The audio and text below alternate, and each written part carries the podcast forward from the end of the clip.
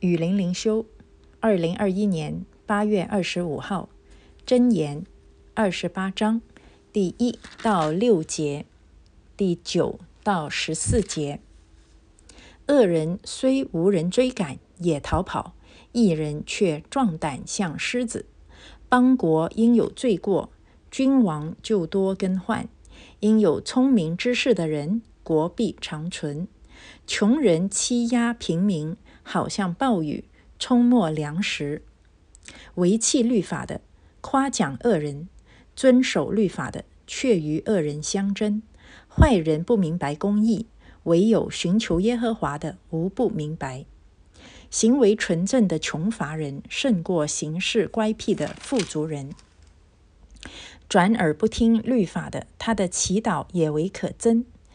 诱惑正直人行恶道的。必掉在自己的坑里，唯有完全人必承受福分。富足人自以为有智慧，但聪明的贫穷人能将他查透。一人得志有大荣耀，恶人兴起人就躲藏。遮掩自己罪过的必不亨通，承认离弃罪过的必蒙连续，长存敬畏的。变为有福，心存刚硬的必陷在祸患里。这个的呃二十八章的第一节啊，恶人虽无人追赶也逃跑，一人却胆壮像狮子。这里呢，让我想起呃中国有一句老话说。啊，什么平生不做亏心事，半夜敲门也不惊。就是说，这个人呢，他一生行为很正直，从来没有做过呃亏欠别人、亏欠自己良心的事情啊。其实，我觉得这样的人基本上是不存在的。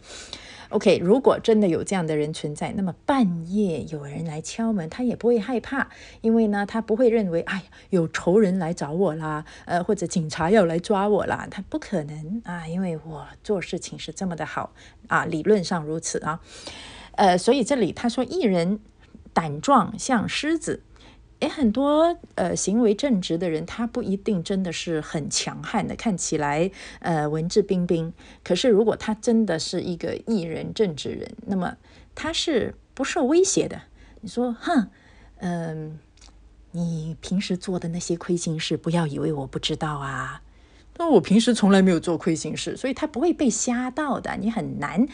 抓他的把柄去威胁他，所以呢，这样的人胆壮像狮子，他不一定很能打啊，他可能手无搏击之力，诶，可是呢，他的心是很平静的，不不会被吓倒的。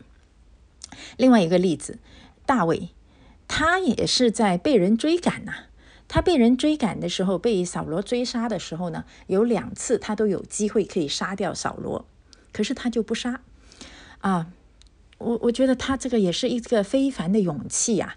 当然，他是因为敬畏上帝啊，他他是怕上帝多过怕扫罗。他说，所以呢，扫罗王是上帝所高立的，所以我不能够杀他。扫罗够可怕了吧？啊，拿呃带着很多的兵马来来杀追杀他，可是他更怕那一位高立扫罗的上帝。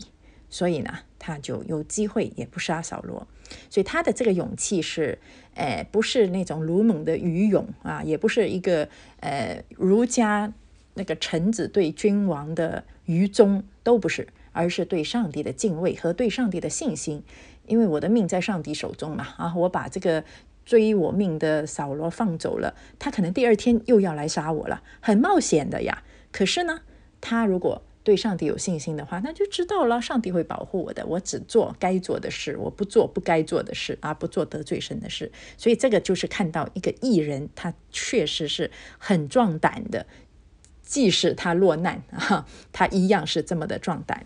好，我们看到第四节，违弃律法的夸奖恶人，哎呀，还有遵守律法的却与恶人相争。确实啊，如果有些人他是藐视。律法或者藐视社会的法律，我们就会看到有很多时候呢，这个恶人当道啊，恶人做了坏事，他是不会受到惩罚的。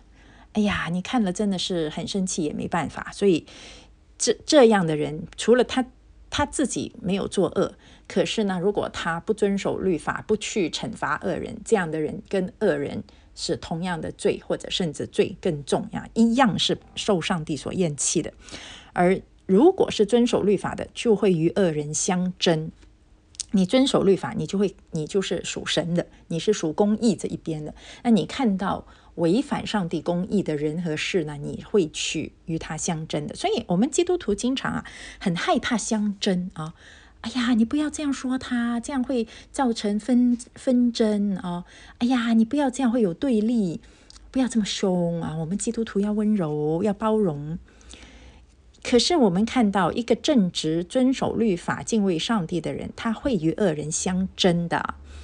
嗯。当你看大卫，他虽然放走扫罗，可是呢，当他要与仇敌去征战的时候，他就拿起刀，拿起剑啊，呃，他年纪轻轻就杀掉那个巨人歌利亚。为什么？因为这个歌利亚是亵渎上帝嘛。所以我们要与人相争的，基督徒不是好好先生啊，呃，要就是说，如果他是他为什么不杀扫罗？他不是害怕相相争，他是因为。畏惧啊，敬畏上帝，他才不杀扫罗。可是当那些人与上帝为敌的时候，他果断要去杀他。好，所以我们不要怕与人相争。为问题就是重点就是，你为什么要与他相争？如果是为了你的私欲啦，你自己的面子，你自己的利益，你去跟人相争，那个是很亏欠的啊。因为圣经说，你宁愿自己吃亏，你也应该让步。可是像大卫这样。人家在亵渎上帝，在骂上帝的名，那么你就要去与他相争。所以，为了神的荣耀，为了神的心意，我们要与那些亵渎神的人、不敬畏神的人相争。啊，好，我们现在去看第九节，是我很喜欢的。转耳不听律法的，他的祈祷也为可憎。经常我听到，呃，会有人说：“哎呀，我一直祷告，一直祷告，啊，可是上帝不听。”然后我再听他所说的东西，我说你的行为跟你的祷告是相违背的。比如说，父母亲为孩子祷告，希望孩子呢不要再啃老啦，不要一直玩手机啊，要好好的要出去找工作，年纪都大了，每天在家里玩手机呀。那么就祷告他可以成熟起来。然后他们的行为呢？哎呦，还是每天。每个月乖乖的帮儿子去付流量的钱啊，手机旧了坏了又帮他更新一个好的手机啊，每天好菜好饭供养着他。那我说你不是要他独立吗？他如果每个月有钱花，有人帮他充值，有人啊换新手机给他，呃，这个饭来张口，衣来伸手，他为什么还要出去工作？啃老啃得那么舒服，他为什么要自力更生呢？那我说你你的祷告跟你的行为是违背的呀。说哎呀，那不能委屈孩子啊。哎呀，他会发脾气的，不不帮他付流量，他呃他就会很生气，他会很痛苦的。那你一点一点点的代价都不不肯付出，就是说你的祷告是在吩咐上帝帮你完成事情，而不是说我我怎么祷告，我就求上帝给我力量，按照我的祷告去做我的本分。甚至要征战，甚至要付出代价。可能你所做的行为啊，你的孩子会大吵大闹啊，会生气啊，会怎么样怎么样？可是如果这是正确的，是是有征战的，属世的事情背后都是属灵的征战呐。好，所以你不去做呃正确的事情，这里不听律法不一定你就是犯法。你明明知道孩子大了，应该要让他。去独立，你不应该啊，什么都顺着他，你不应该宠溺他、溺爱你的孩子。可是你还是做了，那么这个就是违违背了神对于父母呃呃对待成年孩子的这个心意，这就是违背了律法呀。然后你祷告说神呐，让他独立。你以为神像魔术师一样，让你这个这个嗯不中用的孩子被你宠坏的孩子，突然之间就独立了？你你把上帝当着魔魔术师，你把祷告当做魔魔术棒，这样的祷告是不会蒙垂听的，因为你自己卡在你的祷告和上帝的作为中间，你不去尽你自己的本分呐！啊所以你的祷告在上帝面前是可憎的，因为你把上帝当保姆、当魔术师，你自己懒惰，你是吩咐上帝帮你做事情，而你不需要付代价，你不需要打这个属灵的征战，你说这个是多么的可憎可恶，是不是？啊，所以要悔改啊！你怎么样祷告，你的行为一定要与你所祷的告是 是一致的，而且你要付上代价，你要做出自己的努力，尽上自己的本分啊！不要利用上帝，不要以为自己什么都不用做，祷告祷告全部由上帝帮你做掉。十三节，呃，遮掩自己罪过的必不亨通，承认离弃罪过的必蒙连连连续啊。这个呢，真的是要承认啊，是真心的承认，不止承认，还要怎么样离弃？所以就好像你祷告里面啊，神啊，对我我是不对，我是不对。